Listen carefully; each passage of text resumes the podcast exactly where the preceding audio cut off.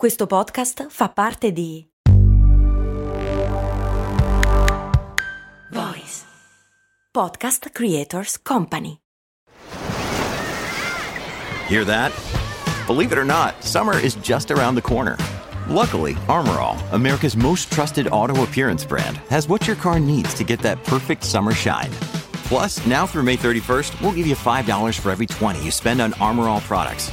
That means car wash pods, protectant, tire shine, you name it. Find out how to get your five dollars rebate at armor all dot com. Armor All, less work, more clean. Terms apply.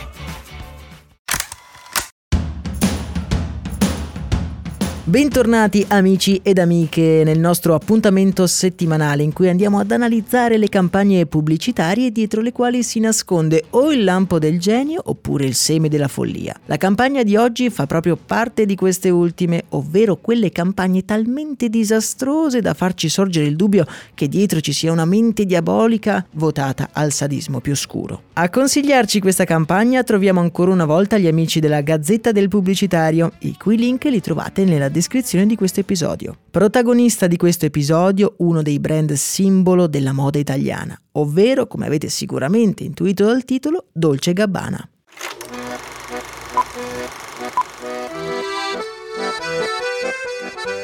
Sembrano ormai lontani i tempi in cui i due stilisti Domenico Dolce e Stefano Gabbana lanciavano la loro prima collezione. Non avevano i soldi per pagarsi le modelle e quindi arruolarono alcune conoscenti che addirittura si dovevano portare i propri accessori per completare i look fatti dagli stilisti. La collezione per forza di cose si chiamava Real Women e fu lanciata nell'ormai lontano millenovecentottantaquattro.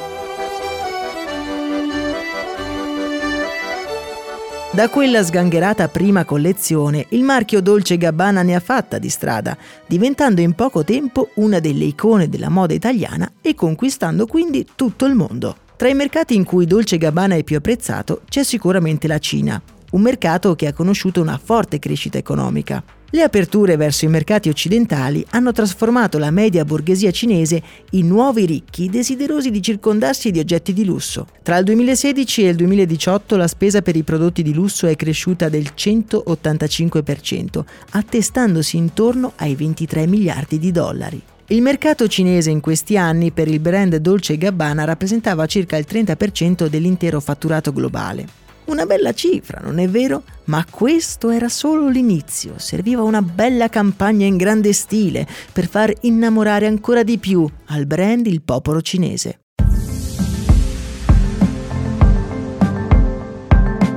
Il reparto marketing di Dolce e Gabbana mette quindi insieme The Great Show, un mega spettacolo che rende omaggio al popolo cinese, una gigantesca sfilata dove moda, musica e tecnologia si incontravano con oltre trecento modelle e millecinquecento ospiti internazionali. La sfilata è costata al brand la bellezza di venticinque milioni di dollari. Un grande evento del genere deve essere però anticipato da degli spot e in particolare vengono realizzati tre spot da circa trenta secondi ciascuno. Ed è qui che il seme della follia entra in gioco. C'erano mille modi, semplici ed efficaci per realizzare questi spot. Loro hanno scelto il più sbagliato e offensivo possibile. Il titolo degli spot era Eating with Chopstick e rappresentavano dei finti tutorial in cui si, tra virgolette, insegnava a mangiare dei piatti tradizionali italiani con le bacchette cinesi. Tutti e tre i video avevano come protagonista una giovane ragazza cinese, vestita di tutto punto Dolce e Gabbana, alle prese con la pizza, un cannolo siciliano e degli spaghetti al pomodoro. Vi invito a fare un giro sul nostro canale Telegram per dare un'occhiata a questi spot, per rendervi conto dell'imbarazzo viscerale che si prova nel guardarli. Il brand fu accusato di razzismo, sessismo e di offrire una visione profondamente stereotipata del popolo e delle tradizioni della cultura cinese. Il web chiede la rimozione degli spot, una rimozione che avviene, ma si sa che niente viene davvero rimosso per sempre da internet e un noto account dal nome Diet Prada non solo ripubblica i video, ma pubblica anche una conversazione agghiacciante avvenuta tra lo stilista Stefano Gabbana e la proprietaria dell'account, nel quale lo stilista definisce i cinesi come una sporca, ignorante, puzzolente mafia. E queste sono le parole testuali dello stilista. Il brand precipita un po' nell'oblio e i due stilisti si vedono costretti a fare delle scuse formali via video alcuni giorni dopo.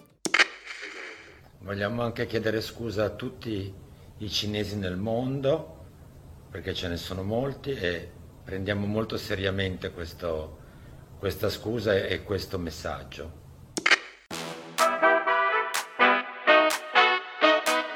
Morale della favola, si è stimato che a causa di quel video sbagliato le perdite per il brand si siano girate intorno ai quattrocento milioni di dollari, perdite che sono state risanate negli anni successivi, perché si sa, il mercato ha la memoria corta e i cinesi hanno ricominciato a riversarsi in massa nelle boutique del brand. Dolce e Gabbana non è di certo nuova a questi scivoloni mediatici. Possiamo quasi dire che è un po' la nostra Pepsi, con ironicamente un po' meno stile. Analizzeremo in futuro altri disastri del brand italiano, quindi non dimenticatevi di iscrivervi al canale podcast. Per oggi è davvero tutto, io vi lascio in descrizione e nel canale Telegram il link per andare a trovare gli amici della Gazzetta del Pubblicitario. Un abbraccio e un saluto da Max Corona.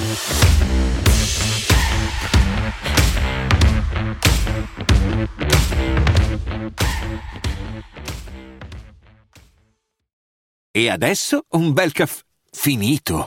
Perché rischiare di rimanere senza caffè quando puoi abbonarti a Caffè Borbone? Prezzi vantaggiosi, costi di spedizione inclusi, tante possibilità di personalizzazione e l'abbonamento lo sospendi quando vuoi. Decidi tu la frequenza, la qualità, scegli tra le cialde e capsule compatibili e crea il tuo mix di gusti e miscele. Mai più senza caffè con l'abbonamento Caffè Borbone. Tutte le info su caffè borbone punto com.